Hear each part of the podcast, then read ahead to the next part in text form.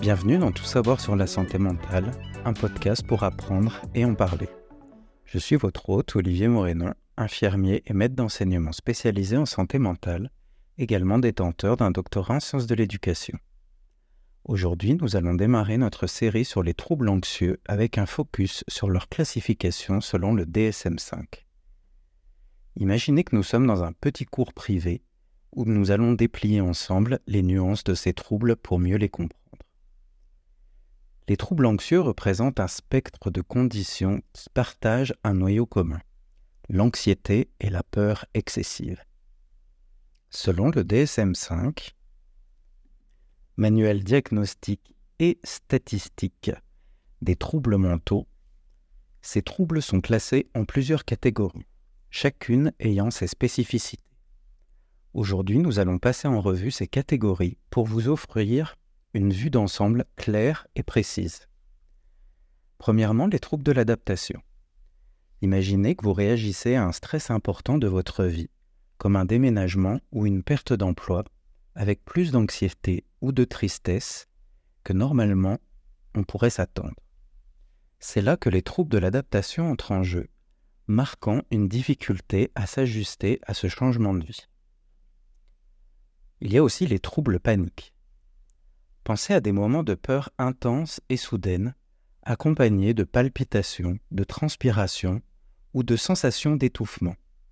Ces épisodes, connus sous le nom d'attaque de panique, sont au cœur du trouble de panique. Il y a également les troubles phobiques.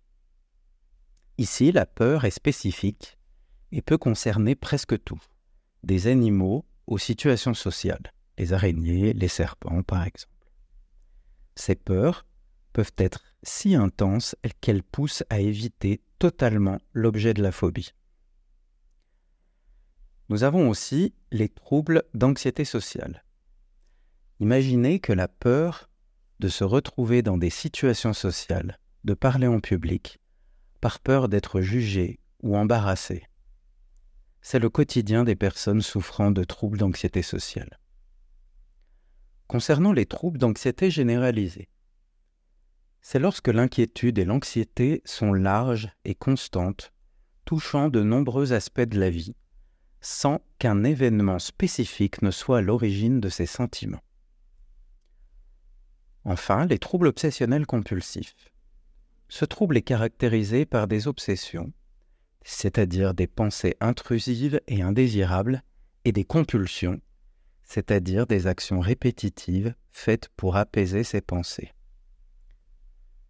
Toutes les catégories que je viens de balayer ont leurs propres critères diagnostiques, mais ce qui les unit, c'est l'impact significatif qu'elles peuvent avoir sur la vie quotidienne des personnes.